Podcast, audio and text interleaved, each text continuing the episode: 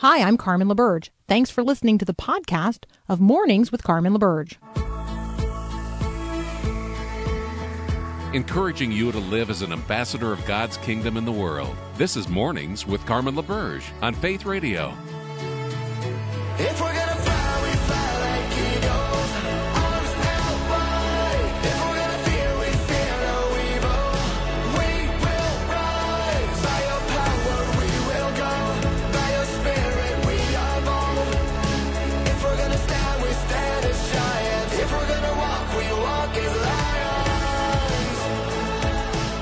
Good morning, everyone. Welcome to hour two of Mornings Without Carmen. I'm Peter Kapsner filling in for today on this Monday morning, and Carmen is going to be away all week enjoying some rest and relaxation here as part of the middle of June. I know there's some heat waves going on through our country. I hope she stays cool.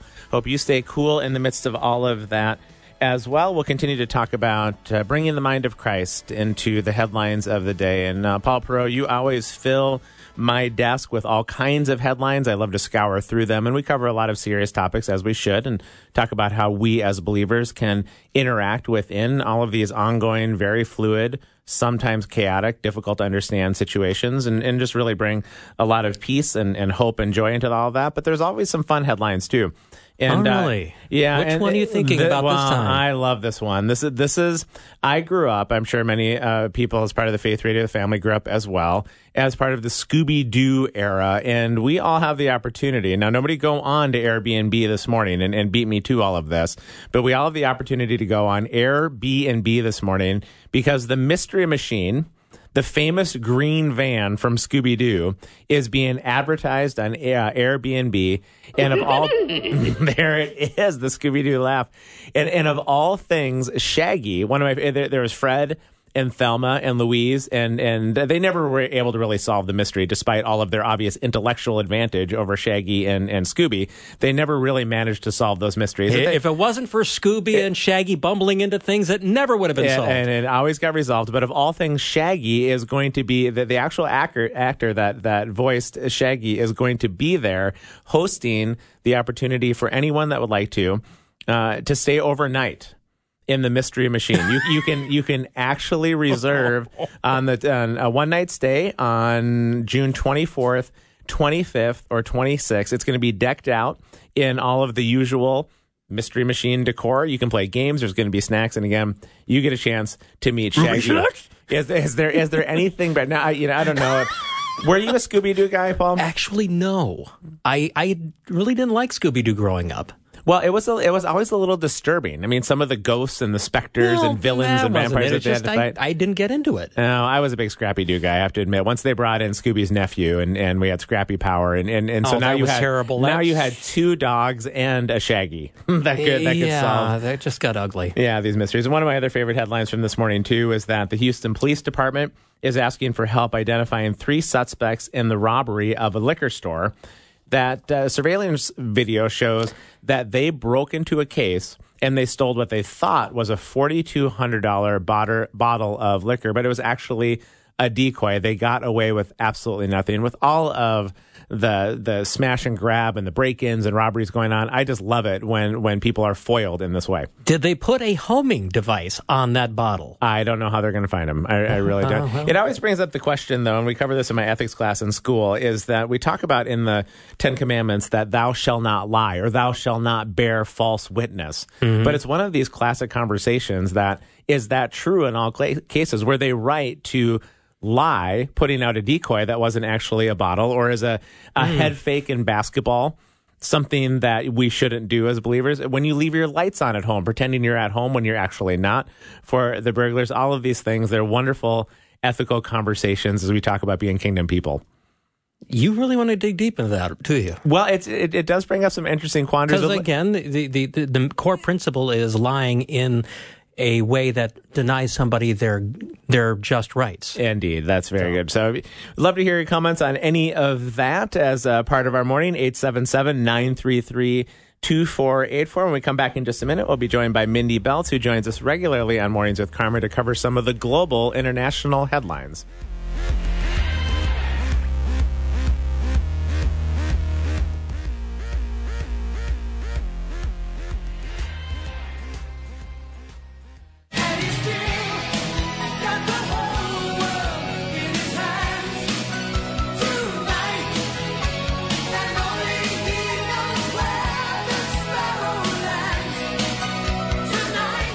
Welcome back to Mornings Without Carmen. Peter Kapsner filling in for today, and we are joined by Mindy Belz, who joins us regularly to talk about some of the international headlines. Good morning, Mindy.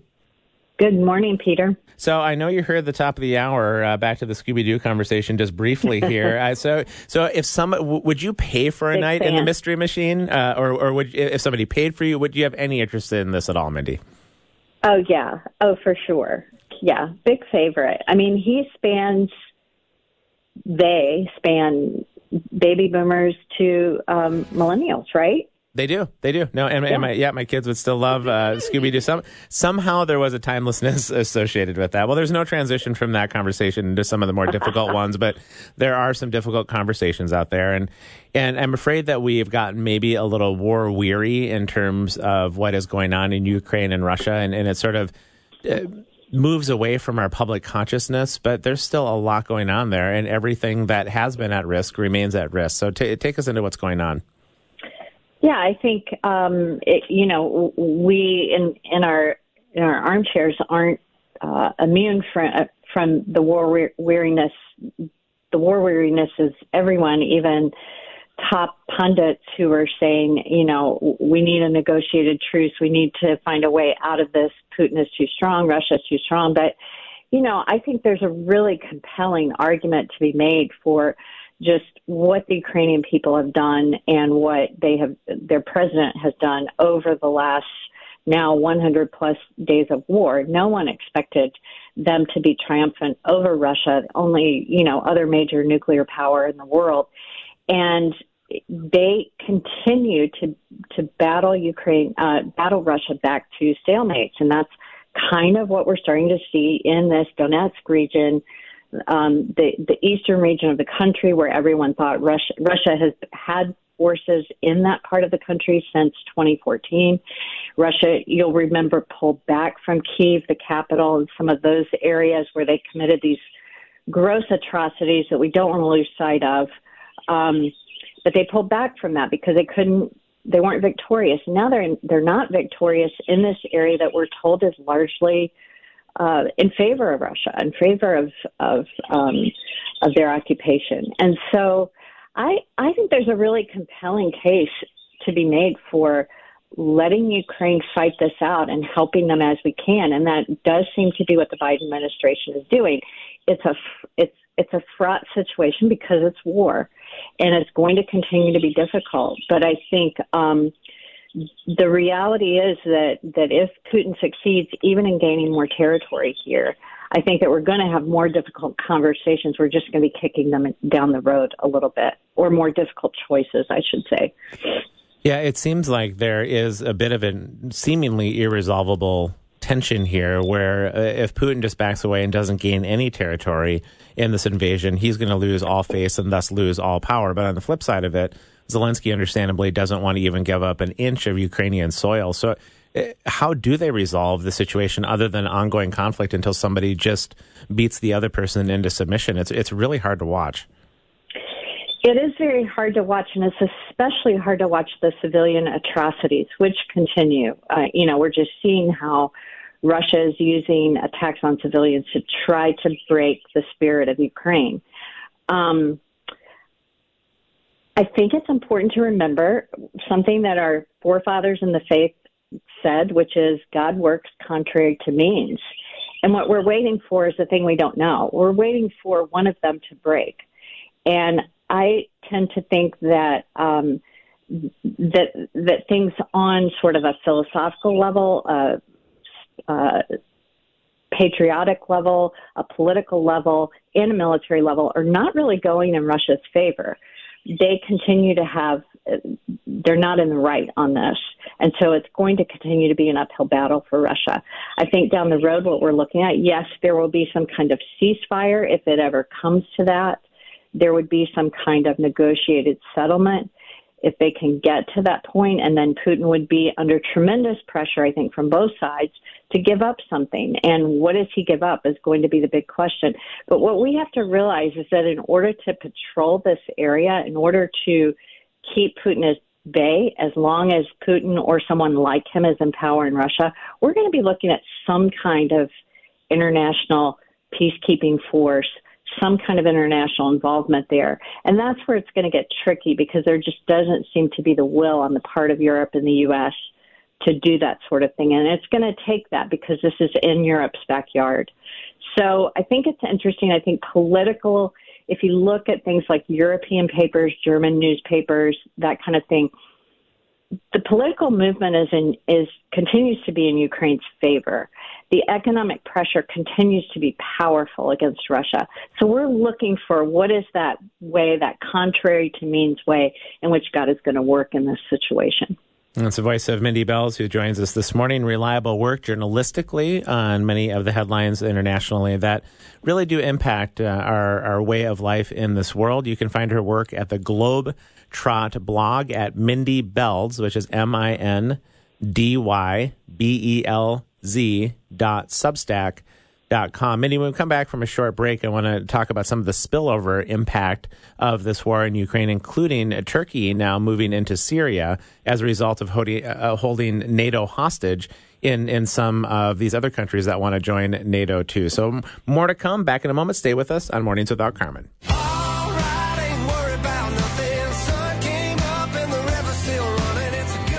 Welcome back to Mornings Without Carmen. Peter Kapsner filling in for today on the 13th of June, the rest of the week as well. Mindy Belz has joined us to talk about some of the international headlines. And Mindy, we just covered a bit of what's going on in Ukraine, but there is a spillover effect, and it seems like global leaders try to take advantage and exploit certain kinds of situations. And this is what we see happening in Turkey. So tell us about this headline.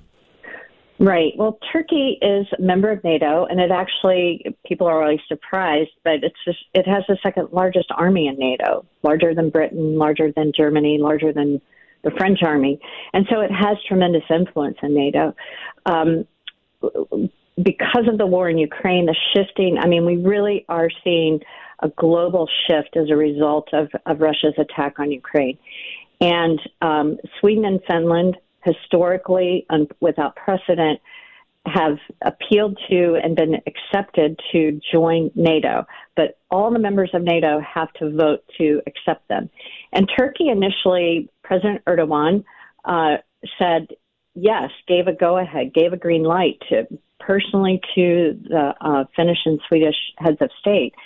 But then he saw an advantage for himself there, and that is that, you know, since 2018, 2019, Erdogan has been trying to expand his reach and his influence by creating a buffer zone into Syria, which continues to be a contested space, even though we're not hearing so much about the war there. And so he saw another opportunity to do that because you have NATO powers, the United States, some of the European powers involved in the conflict in, in Syria, and you have Russia, which has been fighting on the side of the Assad regime very much propping up the Assad regime in Syria. And so he decides again to push for creating this buffer zone inside Syria. The problem is that where he's attacking with artillery strikes, we're not hearing about this in the news, but there are daily artillery strikes on civilian areas. And they are precisely the areas where the kind of stability and democracy we'd like to see take hold in Syria is actually happening. And those areas are very diverse and historic regions. I've traveled them many times of Christian, Arab, Yazidi, Kurdish um, life. And so they are attacking, again, as we're seeing in Ukraine, attacking something that we want to see thrive and survive. And so it puts the United States in this very difficult position, trying to sort of woo Turkey to the negotiating table to accept Sweden and Finland and NATO. And at the same time, Turkey is attacking its allies in Syria. Will the United States respond? And we're seeing sort of a similar dance that we're seeing in Ukraine, where the United States is supporting. I'm looking at videos where you see U.S. flagged convoys going in to support the Kurds in northern Syria. It's a very fragile situation, and it's something that we're going to want to keep an eye on. And I think it's a very important uh, area for Christians in particular, because it's really the heart of historic Christianity there in that Syria, Turkey, and northern Iraq region. We don't hear about it a lot, but some of the oldest churches in the world are in that area. Talking with Mindy Belz this morning about some of the headlines. And Mindy, you uh, reference Sweden and Finland, and this is quite a historic shift that they would maybe move from a position of neutrality to a position of wanting to join NATO. And when these sorts of battle lines start getting drawn, this doesn't necessarily decrease the tension. They're they're actually wanting to get involved with NATO from a sense of protection because there is ongoing aggression in so many parts of this world. And back to Turkey, what you just mentioned, how does a country like the United States stay allies with a country like Turkey that is clearly operating from a place of aggression and trying to, to make a power grab in the midst of what's going on in Ukraine and, and Russia as well. Right, and it's not only aggression on on Turkey's part in sort of the naked way that we think of it with someone like Vladimir Putin. This is this is aggression that is aligned with Islamic extremism. There's ample evidence of how Erdogan has supported ISIS, supported terror groups, allowed them access across the border into Syria. So it really is hitting the United States on multiple fronts. We have a NATO ally who is working against us in the war on terrorism and now working against us in the war against Russia. And how do you deal with that? And I think it's really tough because you can't just um, jettison a NATO, a, a member of NATO. Like it, it's a really difficult process to kick someone out of NATO. And once you do that, then you don't have Turkey at the table. You basically push them into the arms of someone like Vladimir Putin or push them into furthering their alliances with Islamic State type groups. And we don't want to do that. So this is where diplomacy gets very, very difficult because you, you the carrot and the stick are, um, are are you know easy to talk about and hard to do in principle. But I think you know it seems like the principal NATO allies have no intention of getting kicking uh, Turkey out, but how to work with them is very very difficult. And I but here let's don't lose sight of one thing, and that is the people. Turkey is for all the freedoms that er, have disappeared under Erdogan. You no longer have real free press. You have a uh, his party dominates the the legislature. At the same time, there still are elections. There still is vibrant um, private institutions in Turkey and vibrant local governments in Turkey. And so we want to hope that people who are very frustrated with the situation internally will be putting pressure on Erdogan's government. And that's the same thing that we can hope for in Russia, that Russia has a whole populace that cannot be happy with what is happening under Putin. And, and so where those things will uh, take these countries internally is something that we want to watch also. Mindy, one more headline a little closer to home. We're expecting a, a, some sort of joint partnership or declaration between the United States and Latin America that is going to address some of the ongoing migration and immigration surge. And there, there is a sense in which that, for some anyway, that to the extent that we allow for more immigration is the extent to which the United States might solve what is an ongoing labor crisis, where there's a, still a lot of jobs, there's very low unemployment, and yet there isn't people that are available to take these jobs. So, what are we seeing in this headline? Yeah, and again, these are are moving um, moving pressure points uh, because of the world we're living in and coming out of the pandemic. We're all aware. We go into our grocery stores, we try to get our car fixed, we try to get a a carpenter to show up at our house. We're aware of this massive labor shortage that we're facing in the United States. And many people are arguing, I think with, with, with valid reasons, that one of the ways we can help our labor shortage right now is if we figure out an orderly way to allow this, uh, some of the migrants and some of the people who've been waiting in queues to come into the United States. We create legal ways for them to do that. Congress and um, uh, the powers in the White House, but Congress especially, have not been able to come to an agreement on this. And so I think that the Biden administration has used this Summit of the Americas that took place last week and, and discussions continuing into this week to try to make an agreement with the um, with our Latin American neighbors that will uh, that will sort of re- release the pressure valve that we're feeling at the southern border, but would begin to allow us to process this massive um, number of people. I'm not explaining that very well, but I do think that we have to look realistically at um, at what our own situation is and how we can accommodate people who reasonably can come through our system. I think the system is in place. It's just gotten bogged down, and we have to figure out a way to sort of stop the traffic jam.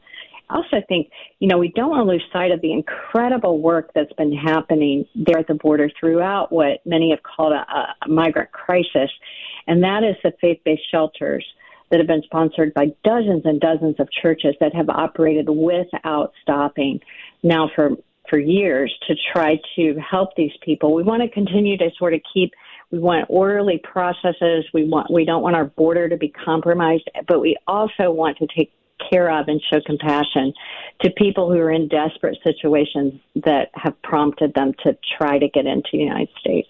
Uh, I appreciate the work here, Mindy. Again, if you want to check out Mindy's work, you can go to mindybelz.substack.com. That's M I N D Y B E L z.substack.com. Mindy does a great job uh, in a reliable way as a journalist, longtime journalist, covering these headlines. Mindy, have a great rest of the morning. Thank you, Peter. We'll take a short break and preview what's coming up in the last half of hour two of Mornings with Carmen.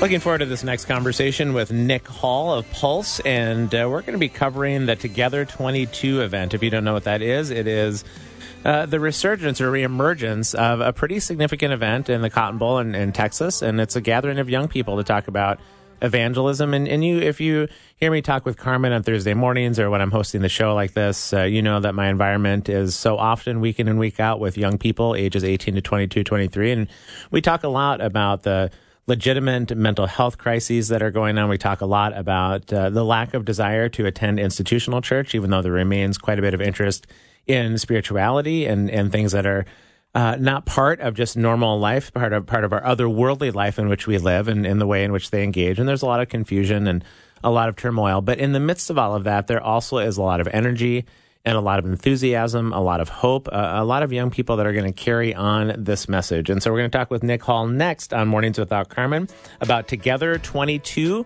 and the long history that goes all the way back to Billy Graham. He put that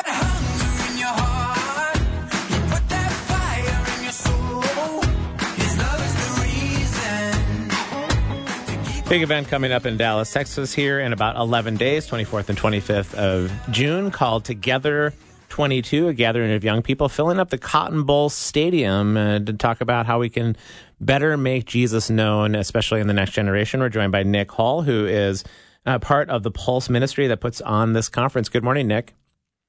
Hey, good morning. Glad to be here. Yeah, great to have you. It sounds like uh, you you are expecting a, a, full stadium of primarily young people to join you. Uh, tell us about this conference and some of its history as well. Yeah, absolutely. Well, uh, first off, thanks for having me on. Love uh, love everything that's going on, uh, man. Here with Faith Radio and and uh, man, the whole KTIS family. Um, this event is coming out of something that changed my life before I was even born. So in 1972, there was a gathering in June uh, of 1972 at the Cotton Bowl called Explo 72. It was Billy Graham and Bill Bright, um, Keith Green, Larry Norman, uh, Andraé Crouch, and the Disciples. Uh, it was the largest gathering of the Jesus people, and it was the largest training event in American history. And that event resulted in uh, students all over America getting trained and equipped to share Jesus. And they literally went home, uh, all 50 states, and they, they changed the spiritual landscape of the nation. I mean, it, it resulted in families being changed, schools being changed, and it changed my family. Um, back in North Dakota, the kids came back and they planned events across our state, which is where I grew up, and, and that's how my dad gave his life to Christ. Um, it also is how uh, a number of the pastors that mentored and discipled me felt their call into vocational ministry. Even to this day, my pastor. Uh, so I've had three or four pastors that were impacted and shaped by that event in '72. But even now, I I go to a church in in a western suburb of the Twin Cities, and my pastor grew up in Iowa and road tripped it down to Explo and, and got his calling there. So you know, this summer on that 50 year anniversary, we're doing it again. We really are passionately believing that we need to see a resurgence of people talking about Jesus, uh, people who are equipped to come alongside those who are hurting. And, uh, and yeah, so Together 22 on the 50 year anniversary of Explo 72, our, our belief is that this will be the largest training since Explo. And uh, I think it'll be the largest training that's ever happened in our country. Yeah, and the power of being able to get together in person like this, Nick, there was such a change in the way people experience community kinds of ministry, whether that be church or a parachurch ministry. A lot of it was done through technology or Zoom meetings, live streaming. But there really is something about the gathering of people. And, and as devastating as COVID has been and continues to be in so many ways, and, and it really has been those things, it, there, there's almost a suddenness with which we have become comfortable gathering again in some of these locations like this. And there is power in people coming together. Yeah, well, you know, I mean, I, I love to tell people that, I mean, if anybody could have, uh, you know, live streamed it, it's an omnipresent God uh, and yet Jesus chose to show up. You know, I mean, he showed up in one place at one time, uh, two thousand years ago. Um, presence matters. Uh, it matters biblically. Um, you know, it matters emotionally. It matters spiritually, and uh, and so there's there's no substitute for for being together. I mean, Hebrews it says, "Let us not give up meeting together." As some are in the habit of doing, but let us encourage one another all the more as you see the day approaching. And and I think we've seen, I mean, yes, there have been some positives, I think, that you can see with the explosion of, of digital activity and, and things happening on places like TikTok or, you know, live stream services, um, certainly giving churches and ministries the chance to reach new audiences. But on the other side of the coin, uh, the mental health crisis that has resulted from so much social isolation, especially on young people, has had you know really hard effects. And so, man, I just think the more we can, um, in some ways, even force ourselves to get back into the rhythm of, you know, face to face Bible studies, face to face going to church, um, being with the fellowship of believers now our appetite may be changed, and and and that may be a good thing as well. That that you got, man, you realize you wanted more Bible teaching, or or there was something that you you realized you were missing before. That's fine, but don't give up uh, the gathering. And, and so this this gathering, I think, is is really young people and youth groups and churches coming from all 50 states. We have groups registered from all over America. Uh, people are traveling from Europe. They're traveling from Asia um, again, there there is just there is an urgency uh, to see the hope of Jesus uh, get back out there. I think the last two years, I, I really was stirred just seeing how many Christians it seemed became very loud. Uh, and whether it was during the pandemic or during all the political uh, chaos that's happened or during the you know the the justice uh, man, marches and riots and everything else. Like Christians were loud, and, and yet it seemed in many places like we were silent about what mattered when it came to the gospel and the hope of Jesus. Uh, because people have never been hurting more. And so our our hope and our, our single aim with this gathering is to see a resurgence of people sharing Jesus and uh, loving their neighbor and making Jesus known.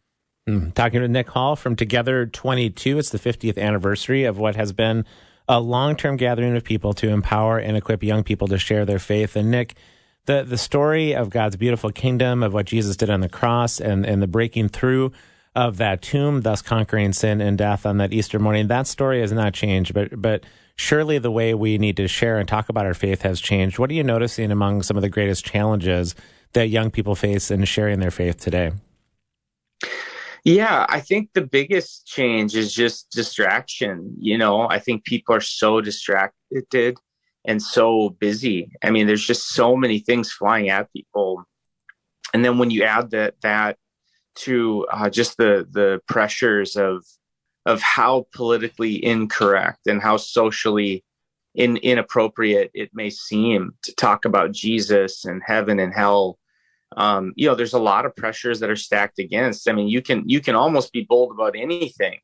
Uh, you can be bold about you know what bathroom you want to use or uh, you know how you're going to vote or your position on a mask or a vaccine. You can be bold on you know uh, just all kinds of stuff. But man, if you're bold on your faith, uh, you know there, there's definitely a lot of uh, social pressure to not do that, to not be that person.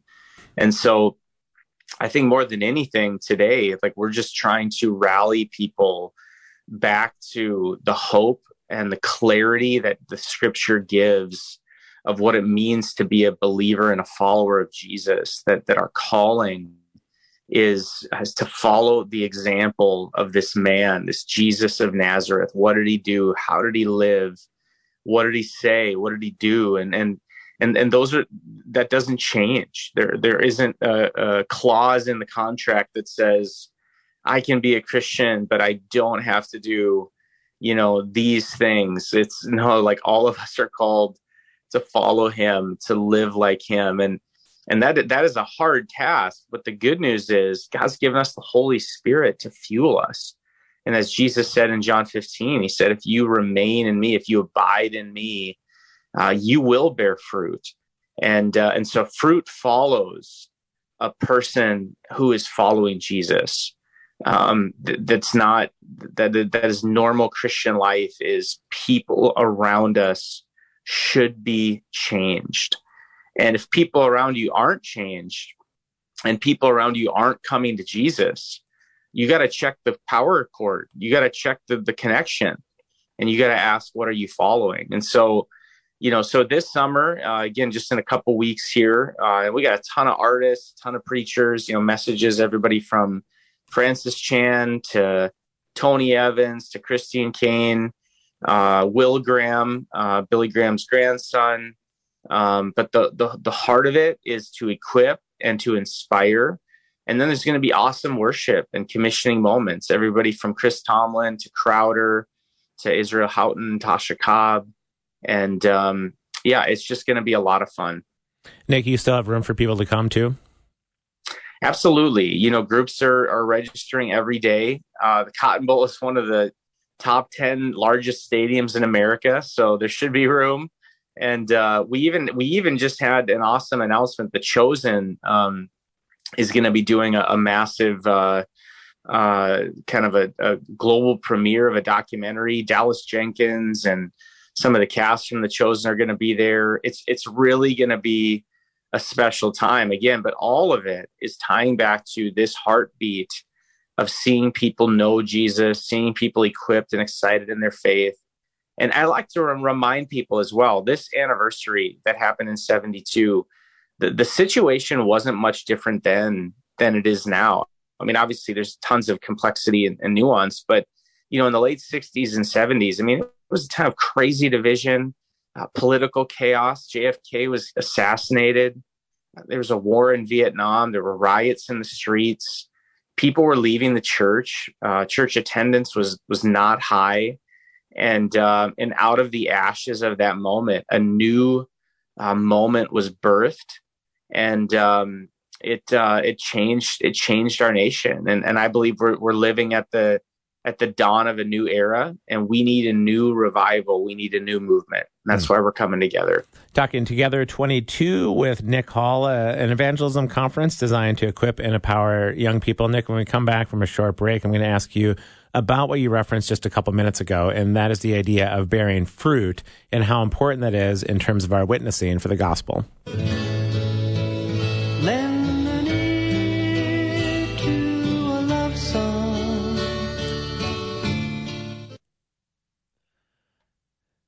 Welcome back to Mornings with Carmen and Peter Kapsner filling in for today. We've been talking with Nick Hall from Together 22 conference. It's an evangelism conference, the 50th anniversary being hosted in Dallas, Texas. There's plenty of room still for you as well, even though Nick, you said the stadium is basically going to be pretty full from the way it sounds.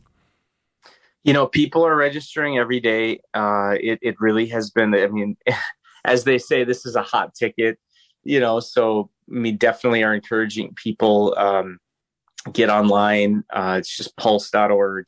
You can find the link to register. It's free. Um, you know, I had a group last night, even from Indiana, uh, just messaging and saying they're they're bringing a van. Um, last week, three buses, uh, just literally planned last week, are being filled from Western North Dakota, and so they're they're going twenty. I don't know what it is, twenty one hours. Um, yeah, so I mean, I, I really think that that what's happening is is historic. Uh, I think there's people that are really feeling stirred and uh, they feel the urgency. We we all see the problems around us, whether it's the division in politics or the pain of you know the shootings that have been happening. Um, it, it's just there. There's a need for light in the midst of the darkness, and um, and so the music's going to be amazing. Again, the lineup is is a who's who. I mean, We the Kingdom, Crowder, uh, Chris Tomlin, Jeremy Camp, Lecrae, KB. Um, it's it's really going to be a blast. But but more than just good music, uh, the purpose of this event is a commissioning. It's a training and a commissioning.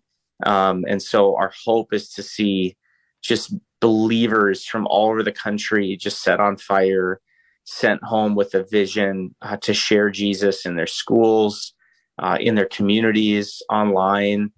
Um, again, just to, to see evangelism uh, come back. I think we're praying for evangelism revival and a revival of the evangelist as a calling. And so, you know, as I said earlier, um, man, it's time to to bear fruit. It's time to be connected, and it's time to go into all the world.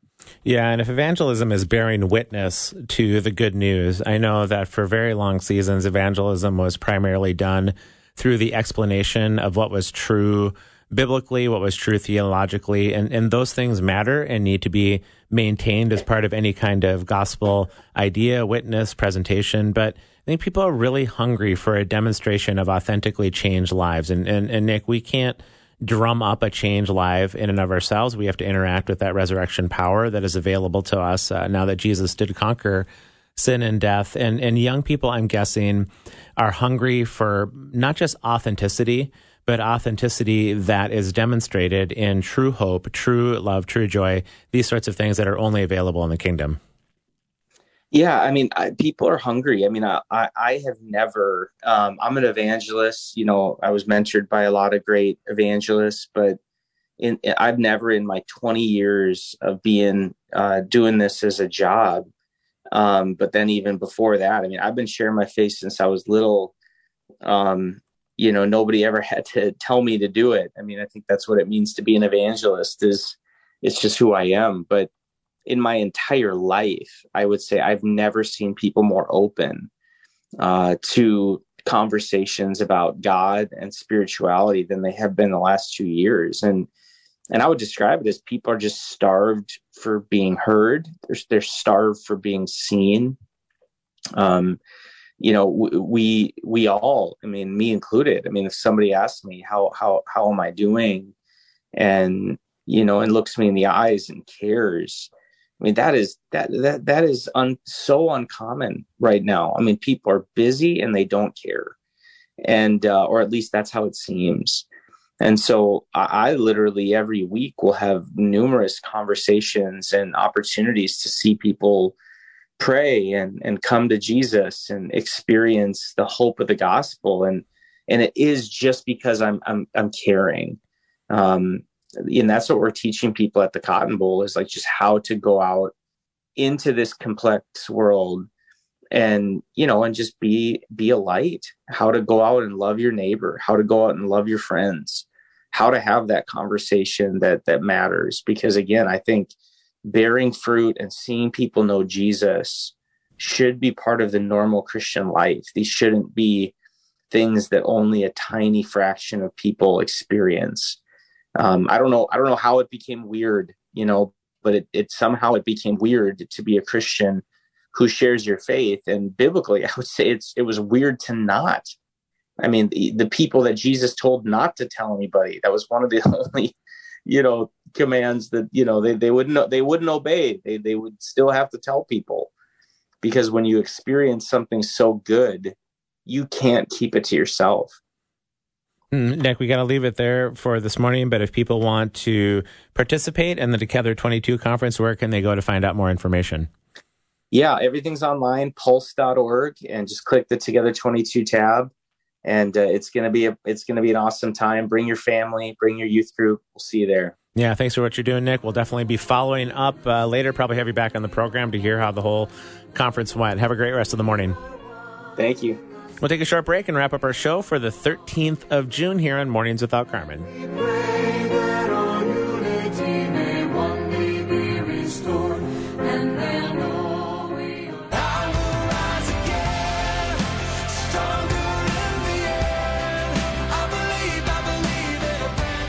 Delightful to start the day with all of you as part of the Faith Radio family, fixing our eyes on Jesus together. If you missed any part of this morning's show, you're going to want to head to myfaithradio.com, go to the Mornings with Carmen show page, and catch all of the conversations, starting with Dave Buren. We talked about love from 1 Corinthians 13. Adam Carrington then joined us, talked a bit about the legal rulings that impacted us uh, and will impact us in this week ahead. Mindy Belz some of the global headlines, and of course, just now, Nick Hall and the Together 22 conference sharing faith, equipping young people to do just that. Uh, never, maybe more than now, do we need people that will rise up in the next generation to be people that are genuinely filled with hope and with love and with joy, the things of the kingdom. Paul, we started the show just with that, that we need to operate from this place of mm-hmm. love. And it is not a love that we can drum up ourselves. If you're like me, I struggle oftentimes through gritted teeth to try to maybe do the right thing. And that's very different than just being anchored in the kingdom and asking God to work and flow through us. Exactly. And the, the very source of our love is the fact that he first loved us. And that becomes the fuel that propels us to be able to love others. Absolutely. A greater love has no man than this, than they lay down their life for a friend. And of course, God demonstrated his love for us in doing just that, that he came for his friends, his beloved, his image bearers, people caught in the leprosy and, and, and the cancer that is sin that was disfiguring the beautiful imagers in this world. And while we were yet sinners, Jesus played the long game with us, came for us, and in his long suffering way redeemed us from all of it. We celebrate again today that that tomb is empty. That tomb will be empty tomorrow. It will be uh, empty next week, next month, next year, and for all of eternity to come. Death has been beaten. Fix your eyes on him today and every day as part of the Faith Radio family. Catch you tomorrow, everybody.